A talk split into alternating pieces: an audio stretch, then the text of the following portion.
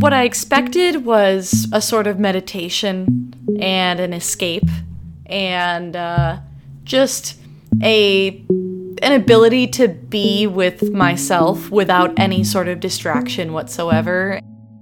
My first float, when I came out of it, I was feeling as though I was in day 3 of a 10-day meditation.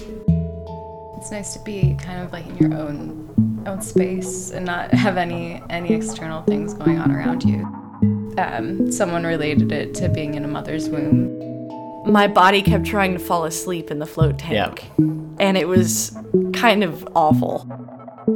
This calmness within, this sense of everything being okay, that makes sense. The more anxiety you have, the more benefit you would get.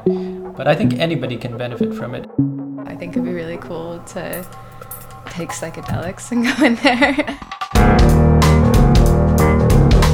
From Outface Productions, this is Listening Glass.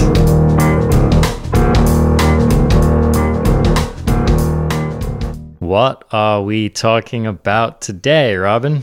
As I was exploring this one, I ran into so many other topics, such as the way that we process our own emotions, such as anxiety and stress. Thought about meditation, psychedelia, sleep.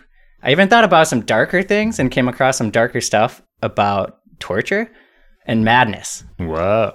So today's topic is actually what some people call a float tank, also known as a sensory deprivation tank.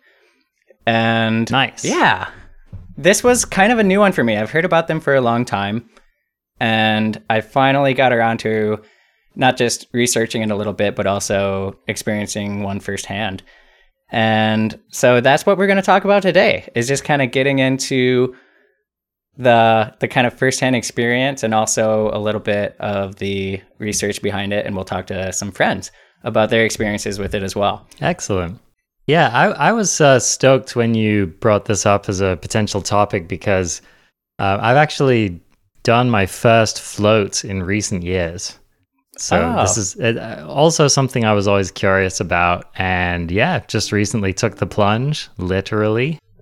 And I really, really enjoyed it. So I'm definitely stoked to share my thoughts and my experiences. Nice. So you have deeper history with it then? Yeah, I mean, I wouldn't call myself like a veteran or heavily experienced user, but I have floated, I think 3 times. Okay. That's 3 times as many as I have so far. Yeah. Highly recommended for sure. Mm-hmm. So, all right. But yeah, I'd love to hear, it sounds like you've really dug deep on this one. So I'd love to hear what all you have unearthed. All right. So let's just start with the basics. Maybe the fullest term we could use to refer to this, aside from float tank or sensory deprivation tank, is flotation REST. And REST is actually an acronym, and it stands for Reduced Environmental Stimulation Therapy, or the T can also stand for technique. And so that whole idea is just reducing the sensory input into your mind. So just from that launching point, I think it makes sense to start with the senses and think about the way we operate on a moment-to-moment basis with our senses as our guide. And this is just like fundamental stuff, right? Like right now, you, the listener, you're listening to us through your earbuds. And so if we were going to ask you to deprive yourself, we'd say, take your earbuds out, but don't do that. Keep listening to the show. In our room, we could do something like this, like just shut our door, shut our windows, turn off the light, try to just get things as quiet and calm as we can. We could go lie on our bed. The thing about lying on our beds is that every time we move, we can feel our bodies in the bed, and we also feel the pressure of the bed pushing up against our bodies in an uneven way. Like I usually feel like a little arch in my back, like my butt's pushing down more and my shoulders, and like there's this texture of the bed sheets, and there's also usually some kind of temperature difference, right? The goal of sensory deprivation chambers is to take away as much sensory input as possible. And so we covered some of like the 5 basic senses, and I looked into this, and there's like so many other senses that the sensory deprivation tank tries to eliminate. Other than the 5 basic senses? You mean? Yeah. So, wow. Okay, so for like, this was, you gave me a quiz about kratom, so I'll give you one about senses. Oh, sweet. All right. This is kind of on the fly here. But, I mean, first of all, maybe a basic question is what do you think any other senses would be, or do you know of any? Aside from like... Let's see. Yeah. Well, is that mythical sixth sense, right? Expand. Which you can see with your third eye. Right? You know, John C. Lilly might be there with you, but I have no idea what you're talking about. Yeah, okay. But, yeah, to be honest, racking my brain, I can't conceptualize what another sense would be. I mean, maybe mm-hmm. like an electromagnetic sense, mm-hmm. or maybe the sense of time, right? It's like the fourth dimension, so maybe it's the sixth sense. Very good. Yeah, time is one I didn't expect, and it actually is listed. Oh, nice. As one. Yeah, okay. It's called chronoception. Chronoception. Isn't that fun? What a word.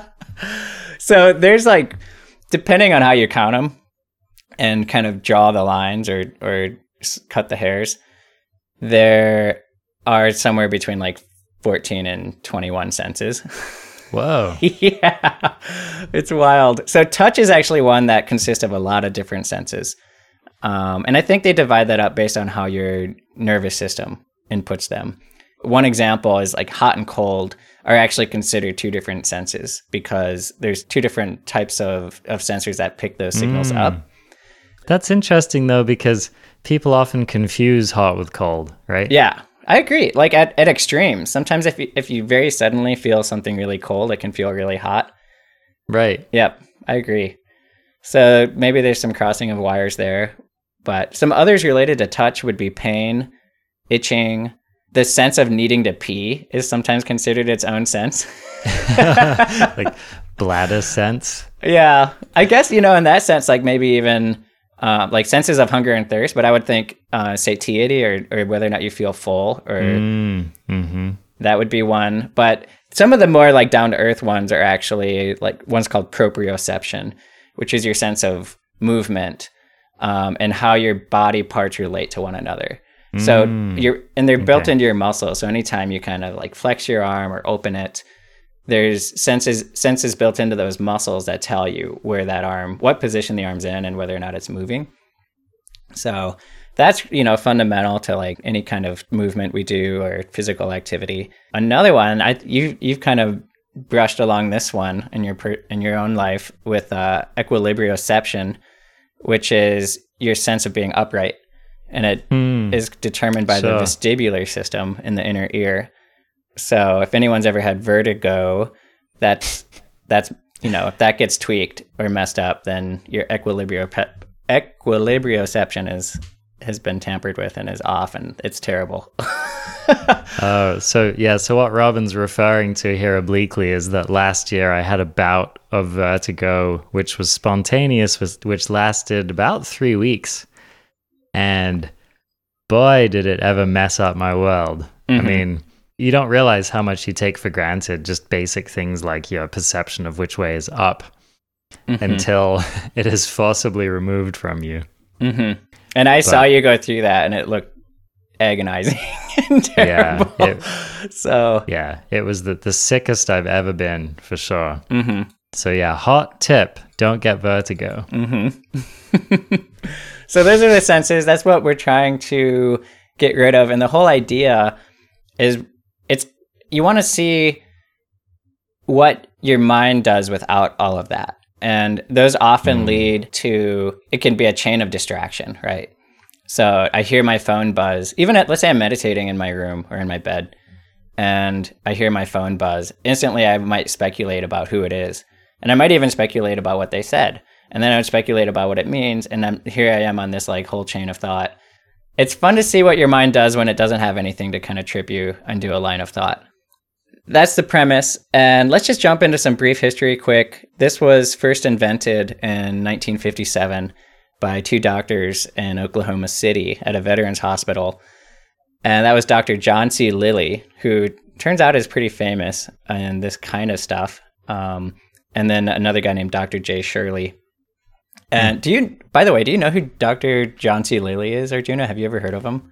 Okay, so this is going to be the weirdest reference ever, but the only time I've heard his name was in an Oysterhead song.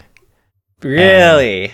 Yeah. Oh, and man. For those of you who don't know, Oysterhead is the supergroup composed of Les Claypool, the bassist from Primus, playing with Trey Anastasio, the lead singer and guitarist from Fish, and also the drummer from The Police. Why can't I remember his name right now? That's an Arjuna question. Stuart Copeland. So anyway, I've never listened to them. It's funny because I've listened to a fair amount of Les Claypool, but do you recommend? It's a weird project, but it's actually all coming together for me now, Robin, because the song is called Oz Is Always Floating. And I had never put it together that they were talking about floating, like this kind of floating. Yes. In a tank. It's all coming together. So yeah, so little hot take there if you guys want to hear an exceptionally weird song. Just or an exceptionally weird group for that matter. Just go check out Oysterhead. Oz Is Always Floating. So yeah, anyway, they made a reference to John C. Lilly. Dr. John C. Lilly. And I know nothing else about him. Okay. Well, there's a lot more to know, it turns out. I didn't do in-depth research into this guy, but I just watched some brief YouTube interviews, and he was frequently mentioned. Like when I would bring it up to other people, some people would name drop Dr. They would just say John C. Lilly. But this guy he was hanging out with like Tim Leary, like beat poets and kind of like the whole like psychedelia crowd from the 60s and 70s. I wouldn't be surprised if he was like hanging out with Albert Hoffman and people like that. Sure. And this guy did some really far out stuff. And like he was a doctor, but a lot of people in the medical profession were like, oh, this guy's like, this isn't really science. Like, but he was really interested in consciousness. So this was one of his ways of exploring it, was just to see, well, you know, so much of what accounts for subjective experience is what we're exposed to in our setting. And so if we take as much of that away as we can, then we should be able to get some insight into the mind and how it works. And that we did. It's pretty wild, actually, how rooted the human mind is in senses and how much it actually depends on them day to day. And to kind of keep our own orientation in the world. We'll later see how that, not how it works, but we'll see how that can kind of unravel. He's an interesting dude. Aside from sensory deprivation tanks, he also did a lot of experimentation with drugs and communicating with dolphins. Like if you've ever heard of people experimenting with communicating with dolphins, he was like the main guy doing that. Really? And was involved in some really controversial experiments with that. So yes, you know, that might have to be a future episode. I have to wonder if the experimentation with drugs led to the experimentation with dolphins. You know? Yeah, it seems like a linear progression there. Well, in a way, it does make sense because if being interested in consciousness, obviously humans aren't the only ones that have consciousness, and so if you wanted to learn more about consciousness itself and not just the human mind, then you might want to gain insight into other organisms. And he did a lot of work trying to communicate with them. And that's about as far as I know. I've heard some other salacious details, but I won't get into them because I don't know that much about it. But sure, if you're bored, listener, and you want some interesting reading or videos or something, maybe look up Dr. John C. Lilly and dolphins. Anyway, let's just kind of get into our own experiences with it. Actually, more on the history, there was invented in 1957. Their tanks were kind of crude at the beginning. They were described as vertical, but the pictures I've seen is people stomach down in water. And wow, they had basically scuba gear on so that they could breathe. And that was about all there was to it. It was probably warmed, so they didn't feel cold water. And then in the 70s, there were innovations made where salt was added to the water so that you were more buoyant, and it would push you enough out of the water, make you buoyant enough that it wasn't difficult to keep your eyes and mouth and nose out of the water. And so that's a really handy thing. You don't want it in your eyes or mouth or nose, of course, but the extra buoyancy really helps just with comfort. And it's actually bizarrely buoyant. When I got in the tank, it kind of threw me off when I like kind of crab walked in, and then when I lifted my hands and feet from the floors of the tank, the buoyancy I felt, like it almost shot me up. It was bizarre. It like threw me off. Yeah, it's a sensation that one is definitely not used to, right? Mm-hmm. Unless, I don't know, maybe if you regularly swim in the Great Salt Lake or something, then you know how it feels. But it is, yeah, it's almost like a brush with anti-gravity. Right. So yeah, the cool thing about the water is that it's putting pressure, every part of your body, the lower half of your body that's touching the water, it's equal pressure. And so you don't really feel much sensation there. If you move while you're in the tank, you might feel the water kind of slosh a little bit along your sides. But that's really the only thing you'll feel, because they try to get the temperature of the water between 92 and 93 degrees. And that's the temperature of your skin typically. And so you shouldn't feel any heat transfer in or out, or hot or cold. Yeah, isn't that interesting how our body temperature is what? It's 98.6 Fahrenheit. Mm-hmm. And I've always found it interesting that that temperature, which feels comfortable when we're in stasis outside our body, is actually lower. Right.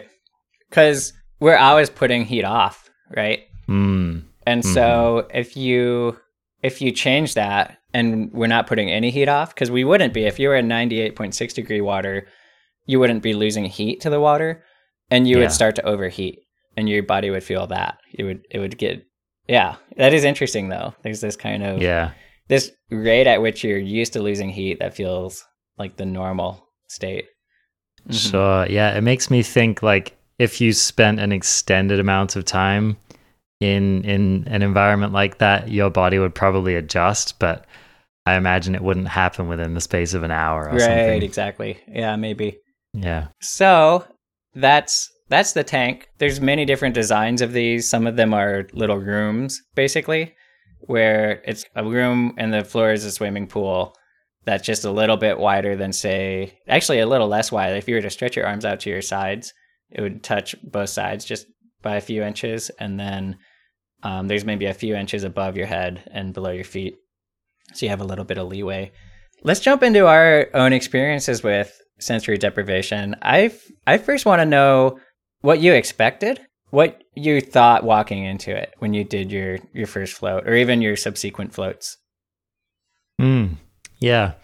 So I had heard a little bit about it, sensory deprivation. I mean, the very first thing that came to my mind, and this was back in the day, before I'd heard anything about how people actually do it, I thought of solitary confinement as like a form of sensory deprivation, right? Mm-hmm. But it seems to me like solitary confinement is really about being alone. It's about being in the dark. So your sense of your visual sense is robbed of you, and there's really not much going on, right? So in that sense, you're not hearing much either, but there's not necessarily a concerted effort being made to rob you of your senses so much as it is to just sequester you from everything else in the world. So, and then when I started actually talking to people who had floated, my impression of it was that it was kind of like something that was popular with the burner crowd, maybe, something that like, hippies and naturalists and people who attend festivals and Burning Man and stuff. It's kind of in that segment. It's a popular thing in among those cultures. Not that it's not popular with other people, but that's where I was exposed to it. So then, to be honest, I was a little worried about just going into theta brainwaves while floating in water, because I've naturally, like you do, your mind turns to thinking about falling asleep in water and drowning. So I was a little bit concerned about that, but you know, I trusted that that was a problem that had been solved, or that it wasn't a problem. So yeah, so then when I went for my first float, it was in Portland, a really cool place that just opened up, probably in, I want to say it was 2017 in Portland. Yeah, really nice place. And the room that I went into the open tank, which appealed to me. So, you know, these tanks come in many sizes and shapes and flavors, but a big distinction is that some of them are closed. They have like a lid that seals you in. And then there are other ones where it's just the entire room is dark. And so it's interesting how the entire room is actually functioning as the tank, and the float, the pool you're in, is just part of it. Right. So I really liked the open tank, by the way, because I suffer from claustrophobia. And so it was really good for me psychologically knowing that I was going into a pool that I could escape if I needed to. This show is sponsored by Megan Brandenburg Design, your brand illuminated. Does your project or business need a more cohesive visual identity? Do your marketing materials need pizzazz? Megan is your go-to. She also offers apparel design, product packaging design, and motion graphics. Megan worked with us to design the Listening Glass logo, and we love the stunning result. Megan is on Instagram at Megan Brandenburg Design. Find the full link in the episode description. Yeah. So, do you want me to like get into the experience of my first actual time? Maybe what I'll do, I'll talk about what I expected. So, and then we can kind of, go for it. Yeah. So we can talk about what we both expected and then what we both experienced and then any like after effects together as well. Nice. Sounds good. So I hadn't done a lot of research before I did it. This was kind of like, I think I'll do a show on float tanks, and I'll just do a float tank first and then do some homework afterward. And the last time, I think the main way I'd been introduced to them or heard about them was through people who were interested from this angle of being interested in consciousness. And so people who were like, you know, psychonauts or something, like people who'd experiment with psychedelics and drugs, and they were curious about what it would teach them about their mind.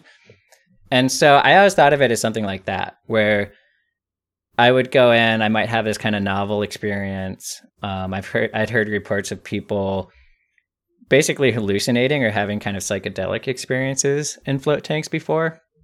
So I didn't really believe that that was going to happen, because I've done a fair amount of meditation and such, and I don't usually approach that kind of state. It's kind of like mundane, really, but relaxing. And so that was my main idea going in, was like, should be interesting. I was kind of open-minded, you know, and yeah, that didn't really have many expectations aside from I might kind of get a little otherworldly in there, but not much beyond that. So yeah. You weren't expecting any full-on acid flashbacks or anything like that? I wasn't really.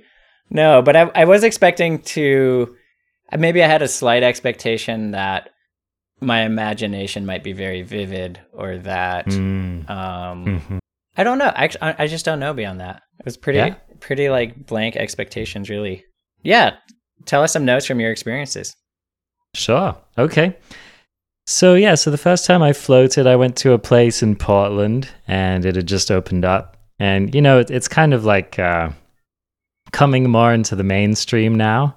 And so you're seeing these float places popping up all over the country and maybe the world as well. So I went to a hip new one in downtown Portland, and really nice place. And I was excited because the first one that I went into turned out to be an open tank. So that really appealed to me because I have claustrophobia. Yeah, I had a slight trepidation about like stepping into a tank and kind of having it close on top of me and not being able to escape or anything like that. Yeah, so I went in and I took a shower, which is something you have to do before you get in. And then I climbed into the water, and it was very cool. The room had motion sensing lights, so it could kind of tell when you were in the tank, and then the light slowly dimmed. Mm-hmm. Like you said, it was definitely a bit of a disorienting experience to climb into water that is so buoyant. Mm-hmm. And basically, as I understand it, they completely saturate the water with salt. Right? Okay. Does that match your understanding? That's a great question. Meaning they get as much salt as the water will hold in there. Correct. Yeah. Yeah. Yeah, they dissolve the maximum amount. I haven't actually run into that exact term, but that totally makes sense to me. That would be the case. I think that that's what they do. And so, so it's incredibly buoyant. I mean, as soon as you kind of lay into the water, as soon as you raise your feet off of the bottom, you're immediately floating. Mm-hmm. And it's funny, it takes a moment to adjust. Like, I immediately noticed the tension I was holding in my neck. Yep. Because, and I think this is something in general, like we're so used to holding our heads up all the time. Mm-hmm. And we're also used to having a pillow under our heads when we lie down. And so that was really one of the first things that I realized was, man, I'm really feeling like I need to keep my head up. And I think part of it was like a survival instinct as well, right? Because you're floating in water and you don't want to drown. And the head does go back at a kind of unnatural angle when you totally relax. Yeah. Mm-hmm.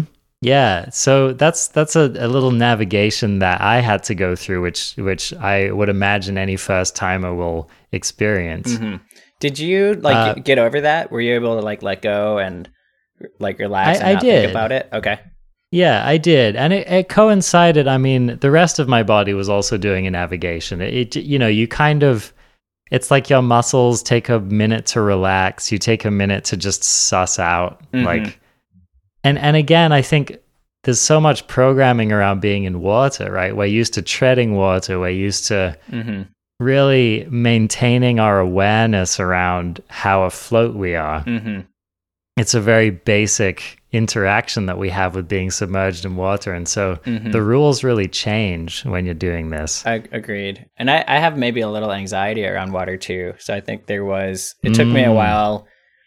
There was the kind of break-in period for me where I had to kind of willfully relax and just let go. But I was a little antsier than I thought I was going to be when I first got in there. Mm-hmm. The place I went to here in Eugene, they have these foam rings in there that you can position under the back of your head. Oh, right. That gives you just a more natural angle. And I actually tried it without for a couple of minutes just to see if I would adapt. And it just felt, I didn't wait longer than that because it didn't feel very comfortable to me. I wasn't able to relax. And I think if I'd given it more time, I would have been able to. But I ended up just using the ring. And you can feel a little you can feel it on the back of your head just slightly, but it's not obtrusive. So like anything else, if you're being lightly touched by it over time, the sensation kind of goes away. But that, I found that to be kind of helpful to settle into the experience a little more. Agreed. Might not be the purest experience. Yeah, I'd forgotten about that, but I also used that.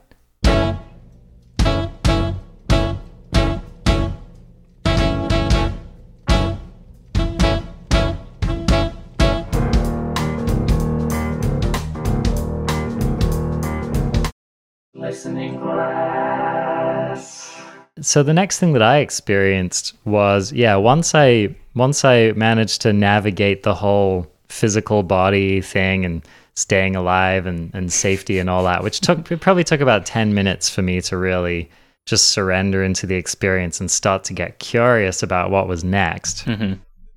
So once I did that, then I just really, I focused on my breathing a bit and focused on trying to get myself into the dead center of the tank so I could spread out and hopefully not be touching anything. Mm-hmm. And from there, it was, I have to say, it really was a fascinating feeling of just an expansion into curiosity. I think that often our only regular experiences in life of of anything like a surrender into sensory deprivation, usually when we're trying to go to sleep. Mm-hmm. And, you know, you kind of lie in your bed and you just try to let the day fade away.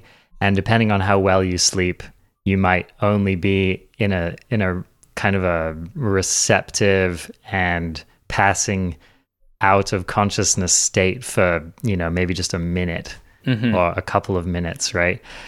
And what happened to me was that I found that I relatively quickly slipped into that state where it's almost like I was falling asleep. Right.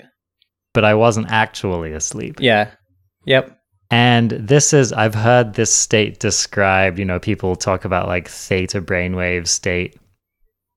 It probably has some other technical terms as well. But it did feel like a very twilight. It was mm-hmm. like the twilight of my consciousness. Were you like quasi-dreaming? Was there imagery? No. So mm-hmm. I think it's interesting. Like, I think that I actually felt like it was very nullifying of my consciousness. Mm. Like, mm-hmm.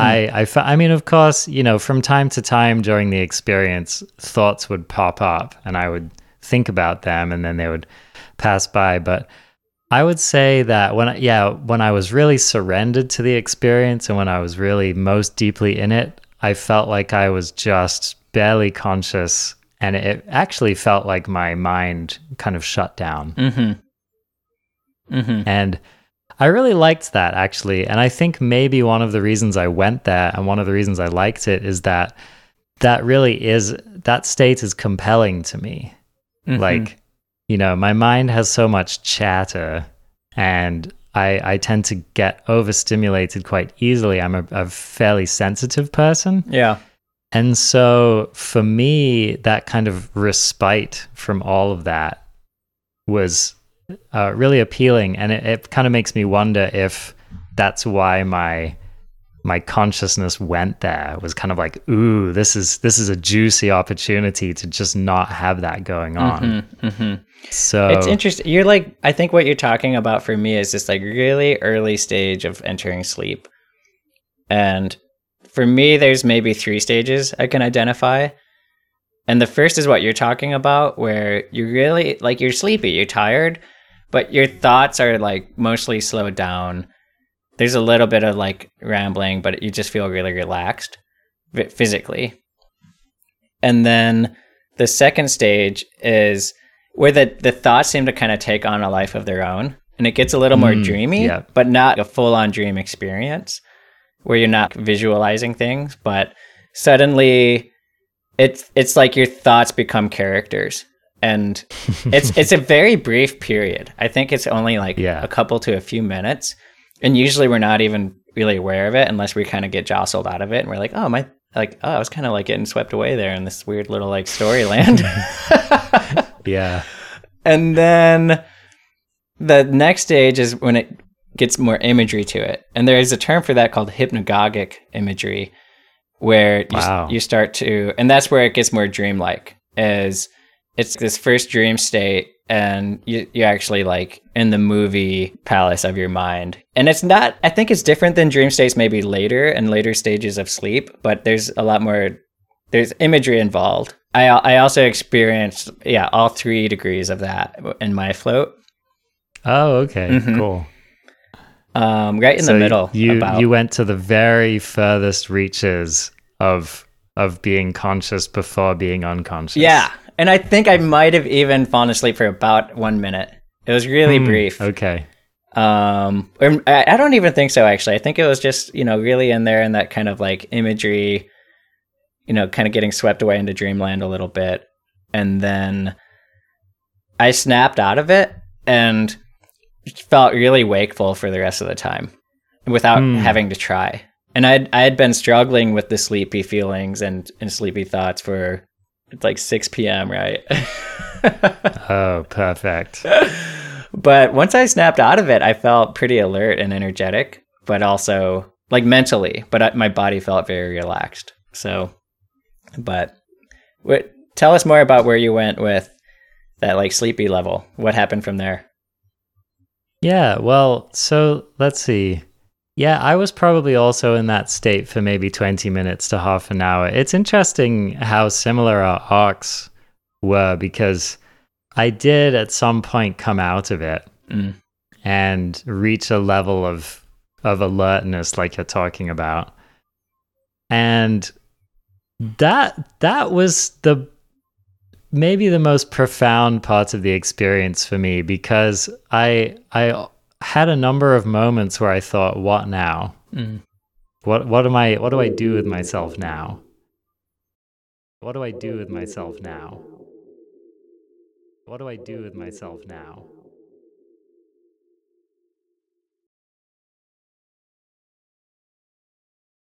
And I think maybe it's that, again, maybe I'm not, and maybe we in general aren't used to being in that state where we're reclined, we're prone, we're relaxed. Mm-hmm. Usually when we're doing that, we're either, just doing it temporarily, like maybe you're doing vipassana, or what's that yoga pose where you're lying down? I think that yoga is. I think Nidra, that's it, maybe? Vipassana. Yeah. Or corpse pose is what I call it. Or you're taking a nap or something like that. So so usually once you're done with that kind of drowsy state and you reach a level of awareness, you're usually on with your day. Mm-hmm. Maybe you're waking up from a nap and you're going to get up and do something. Mm-hmm.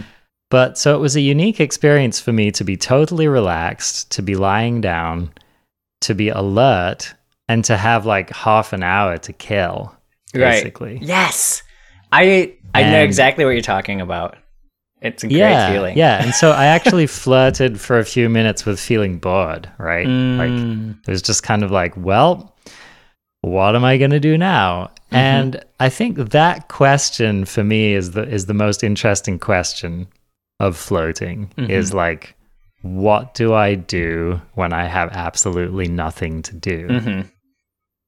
And yeah, it I can't say that I reached any profound conclusions either, and I've done it multiple times now, and I can't say that I've reached any profound conclusions. It kind of makes me wonder, like, if I had like big questions to tackle. Right. Maybe if I was like the kind of person who solved problems for a living, maybe if I was a mathematician working on theorems, or I don't know, maybe if I was someone in need of breakthroughs or inspiration, that might be a really good environment in which to open myself to that. I've never actually thought of that, but I've thought of it being an introspective space where if you wanted to think about or tackle some personal problems, that would be a really good place to do it without distraction, especially if it has to do with, many of the psychological problems that we face, that I face, are problems of kind of personal narrative and attitude and the way that we frame things. And so there's no better place to scrutinize that mental monologue of the world that we carry and that we perpetuate, and to find patterns in it.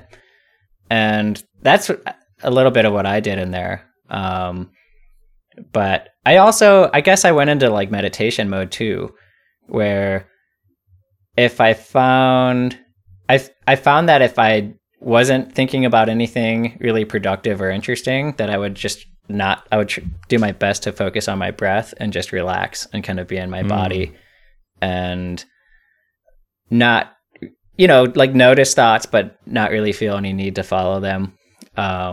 Cause I have a bunch of mundane thoughts that aren't really that interesting. And it's nice to not have to deal with them, and like not elaborate on them and just kind of like let them go and like focus on breathing and further relaxation is kind of my default mode with that. But also, like I said, the introspection, I found myself thinking about kind of bigger themes in my life, just like, what do I want, and am I being true to that in life? Like, what are my deeper values? And am I really doing, or do my actions reflect those? It's a great place to do that kind of thinking. Mm. Mm-hmm. You know, something that came up for me when you were describing your experience was the distinction between active and passive meditation. Mm. And so I don't know if this is something which, you know, has been discussed theologically or reflected upon. I'm sure it has. I'm sure great minds have considered this, mm-hmm. but it's just now occurring to me. Other great minds. That we're doing it right now. It's just now occurring to me, this distinction between those two. And I think both have value. And it makes me think that if you want to draw an arbitrary spectrum between passive meditation and active meditation, mm-hmm. then it seems to me like various forms of meditation will exist somewhere along that spectrum. So is floating for you an active form or a passive form of meditation? Well, I think it, so far anyway, doing it, it has encouraged me towards passive meditation. What does that mean exactly? Like active would be, I'm intentionally putting myself in the corner in a cross-legged position and I'm now meditating. Is that? Well, or I think that's part of it, mm-hmm. but the distinction I would make is that I think of active meditation as I am redirecting my attention to my breath, right? Okay. Or like in Vipassana, right? They take you through a system of like really sensing your body in very particular ways. Okay. I think visualization or repeating a mantra, those are all things that I would think of as active meditation, as in like, sure. You know, you assume a particular pose and you try your damnedest for a certain amount of time to do, usually it's one thing, right? Mm-hmm. Okay. And when I think about passive meditation, I'm thinking about like just putting myself in the best possible state to become susceptible to like no mind, right? That state of no mind, mm-hmm. where I'm not trying to do anything and where I'm not trying to even think, and mm-hmm. just seeing what happens from there. I would call that relaxation. Okay. Right? It's just like, the whole point is just to totally relax. And I don't think that, like, meditation doesn't feel that way to me. You're right. Like, when I meditate, I'm intentionally, I have a mental focus on my breath, usually. Mm-hmm. I haven't done any, like, mantra meditation, really. But, which is different than just kind of letting go, right? Right. Mm-hmm. Yeah, That's an interesting thought. So maybe what I'm describing then is maybe I would call it total relaxation, mm-hmm. where everything, including my conscious grasp on reality, has been relaxed. Mm-hmm. And I think what's compelling to me is that I think like we've been discussing so far, I think it can be difficult to reach and sustain that state, right? Because it's kind of it's paradoxical, mm-hmm. right? Like to sit down with the intention of doing that, you're saying like, I'm going to sit here and I'm going to intend to do nothing, right? Mm-hmm. I'm sure that there's like various Zen koans about that. You know, about trying really hard to not try. Mm-hmm. But that state really interests me. I think in general, I'm a lot more interested in what my like quote unquote real experience is or what my spontaneous experience is than the experience I can corral myself into having. Mm. And I think that other people differ in that. I think some people really enjoy the practice of disciplining the mind or, you know, mental exercises or, yeah, solving problems, crunching numbers, getting very, very good at monitoring their breath. You know, some people really enjoy that. And for me, it's just not about that at mm-hmm. all. Mm-hmm. I'm curious to see what emerges. Right. That's really interesting to hear about you, actually. Just having known you for a while and knowing that you have some like spiritual practices in your life or getting some hint of that. And then just seeing the way you approach that space is really cool. I like that. Hmm.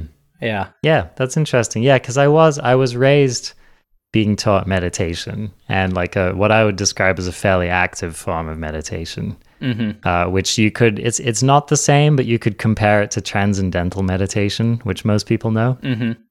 Yeah, perhaps it's because I have that background that I am more interested in something else, you know? Okay. Because it's not the orthodoxy of my childhood. Yeah.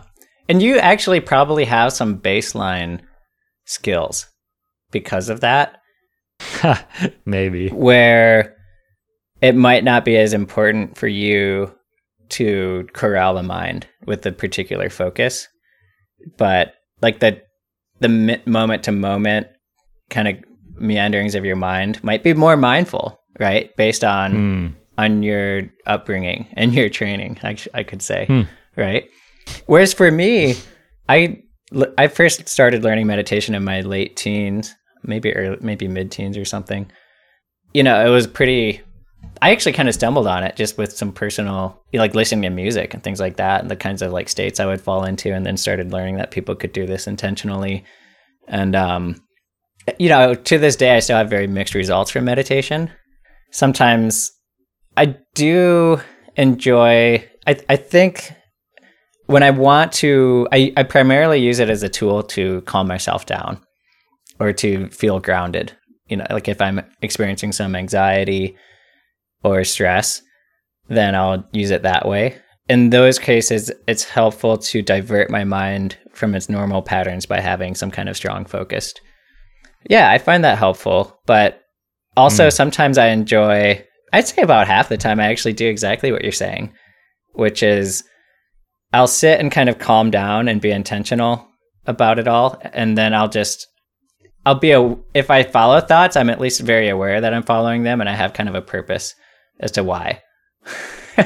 Whereas like normal day-to-day stuff, when I'm just, you know, washing dishes and things, I don't really think of my moment-to-moment thoughts that way as being intentional and having purpose. It's just like rambling, you know, just kind of like one thing to another. So it's kind of dismaying, isn't it, when you really hone in on how out of control your mind is and how much of your consciousness it dominates, right? When you put those two things together and you have this, and maybe even your emotional awareness as well, when you think, totally. You know, God, my thoughts and my emotions are, you know, they're crazy and what are they doing? And they're steering my life, right? It's can be a little... disturbing really to hone in on that. It's disturbing, but it's powerful if you become aware of it. And we'll probably hear some of my conversation with Melissa, a friend here in town, and we were talking about the way that she was talking about observing her thoughts and float, or during a float session, reminded me very much of cognitive behavioral therapy, which is this whole like approach. Basically, it's based on introspection, and it's meant to treat anxiety and depression and to kind of to regulate moods. And the very basic premise, really fast, is that a lot of shitty moods that we get into, where we feel depressed, upset, sad, angry, usually at ourselves, usually those can be traced back to some thought that's repetitive and recurring. Like, oh, no one likes me. I'm always going to be alone. And, you know, stuff like that. That's like, on the face of it, like you might be thinking about a very particular thing. Like, well, I've asked 3 people on a date in the last month and none of them have said yes. And so of course this is true. Of course I'll always be alone. But the whole idea of cognitive behavioral therapy is kind of recognizing the absurdity. They call them cognitive distortions. The idea is basically you don't have to try to make some little temporary circumstance into this huge overarching truth about yourself. Right. And Because it's very easy to despair about temporary and small failures. And the point is to not do that and to notice that you we end up sabotaging ourselves and our happiness by kind of buying into these little narratives that are really easy to like buy into, and they're very insidious. And I think that meditation and sensory deprivation tanks could be really helpful for people who are trying to get a better grasp on their mood and on patterns of anxiety. And I haven't had as much experience with depression, but apparently it's supposed to work for that too. Yeah, it's like really powerful, pretty easy to learn tool, that you don't really need anyone else to do anything. All right. Like I read a book about it and I feel like pretty proficient with the technique. But anyway, that's a side kind of a tangent, but it's definitely a tangent that strongly intersects, I think, with the kind of mental space we encounter in the float tank. And yeah, but as you were saying, there's so much emotional stuff that we go through moment to moment and day to day that we usually, I feel like I just passively experience it. Like, oh, I'm in this mood, now I'm in that mood. And being able to kind of find patterns and find a narrative and be able to see a cause and effect with thoughts and moods is super empowering. So, yeah. Definitely. Especially this question of who am I, right? If, let's say, I regularly get angry, right? Does that mean that I am fundamentally an angry person? Or I frequently have anxious thoughts. Does that, does that have a basis in reality? Is that something for me to be anxious about? Sure. Yeah. And so, these are deep questions people have been asking forever, but I think it's, I think there is, I totally agree with you. There's so much value in just stopping and taking in what you're thinking about, taking in what you're feeling about, and just being like, wow, is this real? Right? Does this have a basis in something? And if I can't readily find the basis of it, like, well, isn't that bizarre? Right? Right. Isn't it strange that I'm like regularly in a state which is uncomfortable for me or maybe uncomfortable for other people, and I can't account for it? Like that's quite profound. Yep. Yeah, I think exactly. It's a great habit. It's like, does this have a basis? Do I need to be feeling this way? Sometimes it does have a basis.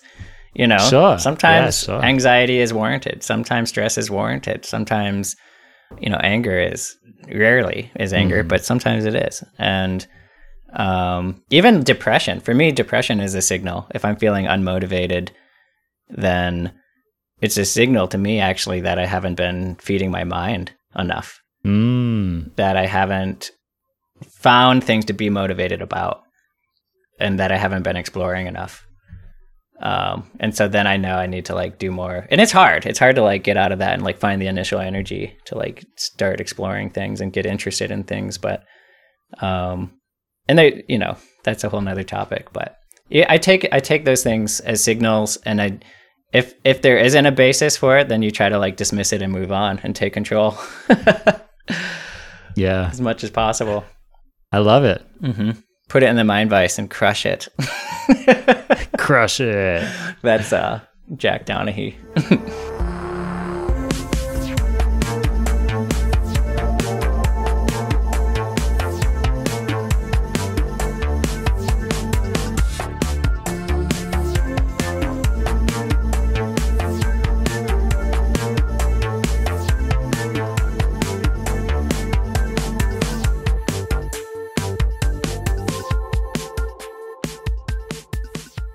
So, so was there more about sensory deprivation or float tanks that you wanted to get into before we wrap up? Yes, there is. Awesome. But also, I wanted to talk about the after effects of floating.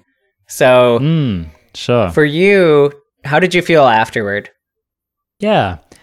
I felt relaxed, maybe like if I had done yoga and taken a bath. That's kind of how I felt. Definitely a little more experience of like spaciousness in my consciousness, maybe. I did feel like there was some additional like mental hygiene in it. Okay. So yeah, a very pleasant feeling. Right. And definitely feeling like it had been worth my time and my money. Mm-hmm. Yeah. How about you? Yeah, I felt the same. Basically the same. Super warm, kind of euphoric, really clear-headed, energetic, but calm. I felt awesome. It was the easiest way to put it. I just felt really good. I did it with a friend, and we got out and went on a little walk, and I was just super stoked. I didn't have to be doing anything in particular at that point. It's just, you know, kind of being alive and walking around in my body and enjoying my senses anew. It felt wonderful. And it's, you know, something I should mention is I had a pretty like anxious couple of days leading up to it. Just some like basically relationship baggage stuff came up for me, and was really just having a cruddy couple of days when I went into the tank. And I did the float, not really like planning on processing through that. And I didn't really like process through it more than just kind of choosing to let it go and kind of move on in my head, and it worked really well. It was really wonderful. So I actually would love to do it more. We haven't talked about price yet, and that's kind of I know I asked you before, you know, if you, and you said you would do it more often if it was cheaper, and I feel the exact same way, because it's about $65 for a 90-minute session. Yeah, and in some places or cities, it might be more like $80 or even $100 a session. Mm. Yeah. Mm-hmm. And in my experience, sessions typically last maybe 45 minutes or an hour. Mm. So in town here might be a pretty good deal, it sounds like. Yeah, I think so. I mean, I was paying big city prices, you know, so it probably depends on where you are and what the demand and supply is like. Yeah. Yeah, I would love to do it like twice a month. That would be my ideal rate, maybe once a month, but definitely felt some lasting. I felt good for a couple of days afterward, just a little bit clearer, more energetic, less anxious than usual. Speaking of that, there are studies. Let's just get into some of the studies on this. And that is one of the main beneficial effects that people have been able to quantify is a reduction in anxiety and stress. Especially on an acute level, which makes sense. I don't really see how this would like rewire anyone long term, but you know, if it kind of like switches your phase for a couple to a few days and kind of breaks a pattern, that's a really beneficial tool. Mm-hmm. Most of it's, you know, they would ask people before going in the tank how they felt. And there's various questionnaires that assess this kind of thing. And then when they came out, you know, how they felt. And there were dramatic, very like demonstrable effects on their state of anxiety and relaxation and just sense of well-being.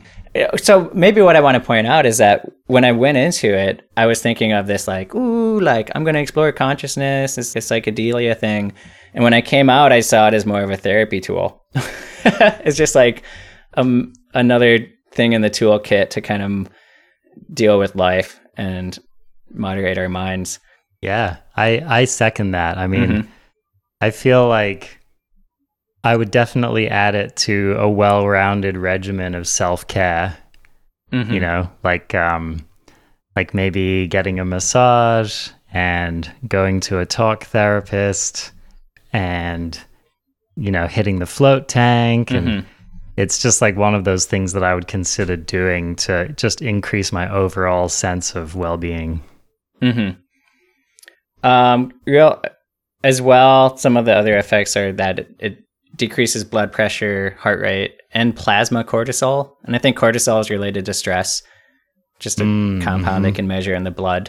One more kind of interesting thing was they saw that the correlation between mindfulness in daily life and the degree of altered states of consciousness during the float was highly correlated.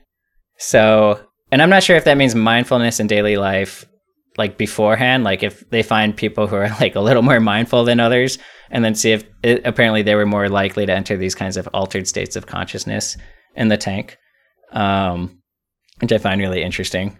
That's something I might want to explore, you know, further on as I try this more, which I hopefully do. I want to switch gears a little bit and mention, I don't want to dive into this stuff too much because for the most part, all of the things I've seen and people's experiences have been really positive. There's this dark side to it where people have used it as a form of torture, namely, the United States government. And there was a man arrested in New York City in the 2000s, and he was sentenced for a pretty long time, but they had him in holding. He was sentenced to like 17 years or so.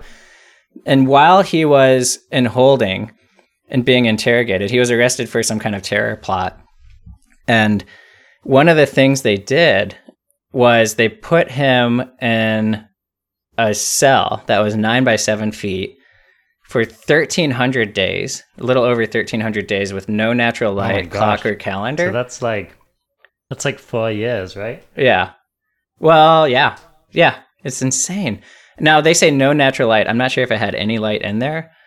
I've heard of other forms of this torture where, by the way, this whole class of torture is called white torture. And so they're not like waterboarding people, and they're not doing anything that might leave marks, but it's a form of psychological torture. And it could be even like solitary confinement could be a form of white torture. Another form is when they put you in a white room and have padding around it, which dampens sound. And even like the guards who might walk around in the area would have padded shoes, so it's not creating sound. And it's just wild what this does to people. So yeah, this, like you said, this was basically 4 years he was in this cell, and they've also fitted him with heavy goggles and headphones so he couldn't see or hear things normally. And he lost his shit. Like, and people have done studies where they try to do sensory deprivation for, you know, weeks, and people will drop out after a couple days. It's sometimes just 24 hours because we're just not used to anything like that. I mean, the closest, I would say sleep is close, but sleep is just different. Like the conscious mind is used to stimulation, and it guides the mind in many ways and it feeds it. And without that, people can, the mind kind of feeds on itself, right? It seems to develop its own narratives. Like, this guy had become convinced that his lawyers who were helping him, were part of a continuing interrogation program. And the people, his captors, that his guards, he actually saw them as his protectors. Wow. So like, his whole trial is just shot. And they went back and forth for a while, whether or not he was mentally fit to stand trial. And I think they decided he was, but and I'm not sure if this man had issues beforehand, but mental issues, that is, but I don't think it helps. I know that people who do tend toward maybe hallucinations and things will get into those states much more quickly when they're in this kind of environment. But yeah, his lawyers, when they would meet with him, were observing facial tics and random eye movements and unusual contortions of his body. This is so 1984, right? To me, it's just, it's one thing if we find, if there's someone who's committed a crime, then we want to isolate them from society, right? But this goes a step beyond that, and it says, not only are we going to make you not a member of society and isolate you from other people, but we're going to isolate you from shared reality as well. We're going to strip you of your sanity. You will no longer even belong to our shared reality, which is just insanely, like, what an insanely powerful tool. And it's one that should not be used by a state or any other body. I agree. It's disgusting. It's a really existential form of torture, I think. Mm-hmm. Yeah. It's, yeah, totally disgusting side to this. And Yeah, we don't need to dwell on that anymore. There have been some miscellaneous accidents with tanks as well. So an older woman fell and hit her head. It was an accident. She ended up drowning in a tank. And then other people have died. Oh, no. One guy as recently as last year in 2018, his name was Aaron Trawick.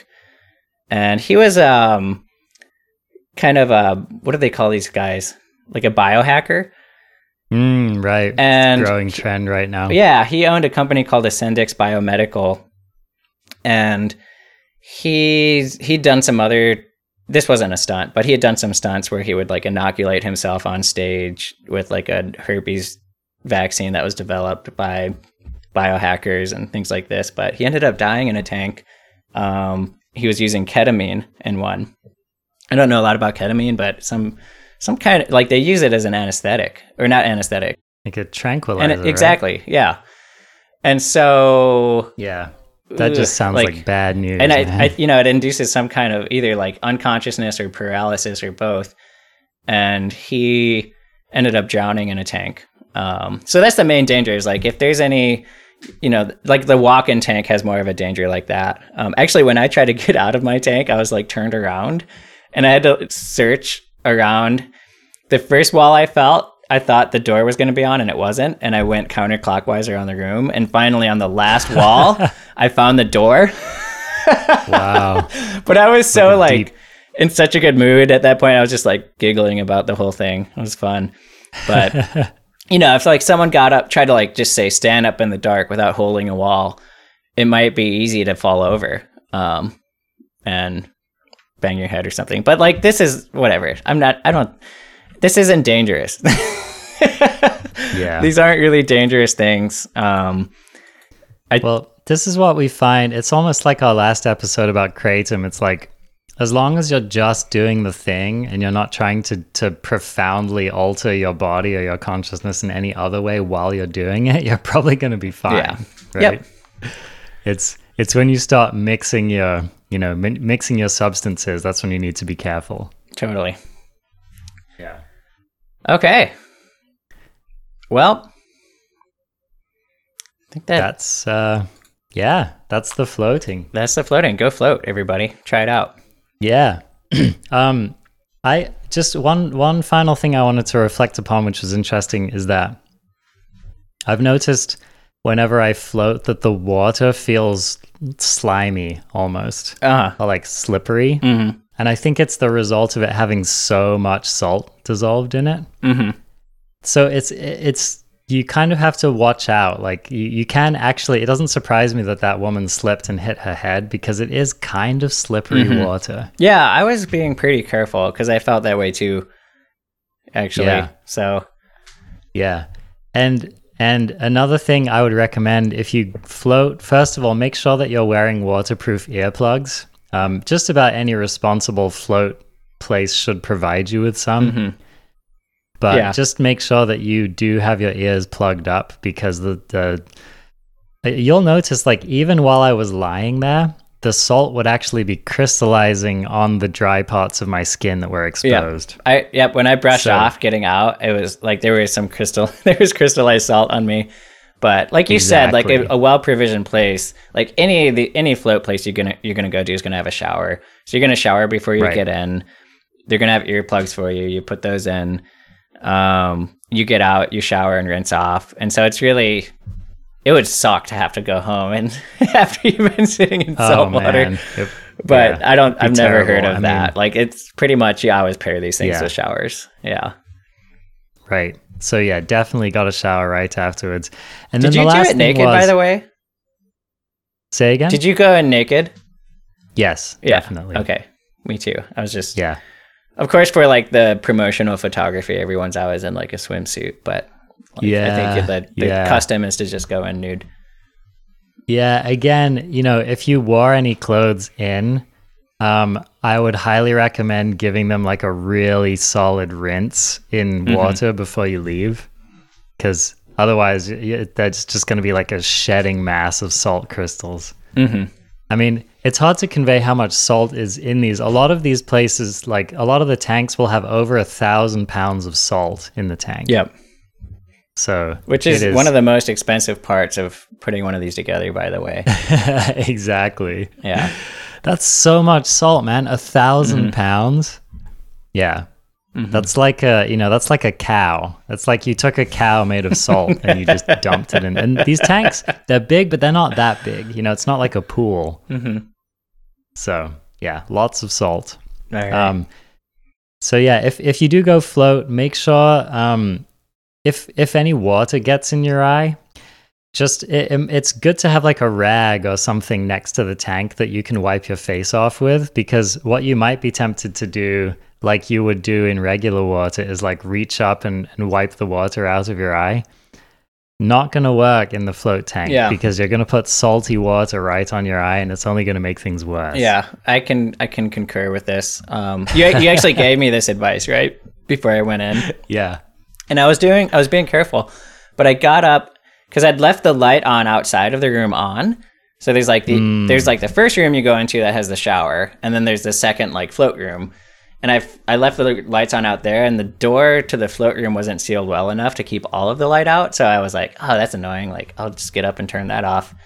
So I got up, I go out, and I turn off the lights in the outer room. But when I stood vertical, the water from my hair kind of drained down the sides of my face and got into one of my eyes. And I didn't think it was a big deal, but I got back in the tank and it started burning. So I had to get up a second time and go out and kind of like blot my eye with a towel and then get back in. And that's like, it's not a big deal. It's not like you're ruining the experience by having to get up, especially if you do a 90-minute session. It's like just part of settling in. And it actually was kind of empowering to know that I could just like get up anytime and like leave the tank if I wanted to do whatever I needed to do. So right. Mm-hmm. Yeah. But yeah, I would highly recommend floating to anyone who wants a new experience, or especially to anyone who wants a new way to relax. I think it's something that a lot of people could benefit from. And I don't know, I mean, I feel like it's just a great way to get to know yourself and see who you are. Absolutely. 100%. Thanks for talking to me, Arjuna. Yeah. Thank you guys for listening at home. And we would love to, if any of you have thoughts or experiences about floating, leave them in our Discord. All right. Sweet. Goodbye. Ciao. Thanks for joining us for another episode of Listening Glass. If you've enjoyed this show, we'd love it if you'd share it with your friends and on social media. Your word of mouth means a lot to us and is a way you can help our humble podcast grow. Find us on our Twitter handle @ListeningGlass. You can leave feedback there or by emailing us at listeningglasscast@gmail.com. Join the ongoing discussion in our community by joining our Discord server, linked in our episode description. This episode features the track This in Sita by Mac Woodruff, the track Dr. Bocha Penguin Dentist by Kneebody, and the track Lipton Service Boy by Aero Johannes. We're incredibly grateful to these artists for letting us feature their work. Find information about them in the episode description. Special thanks to friends Melissa Heaven and Alana Peters for talking with me, and also to Ankush Vimawala of Float Om in Eugene, who was very gracious in talking to me about his float tank business in Eugene, Oregon. We'll catch you later.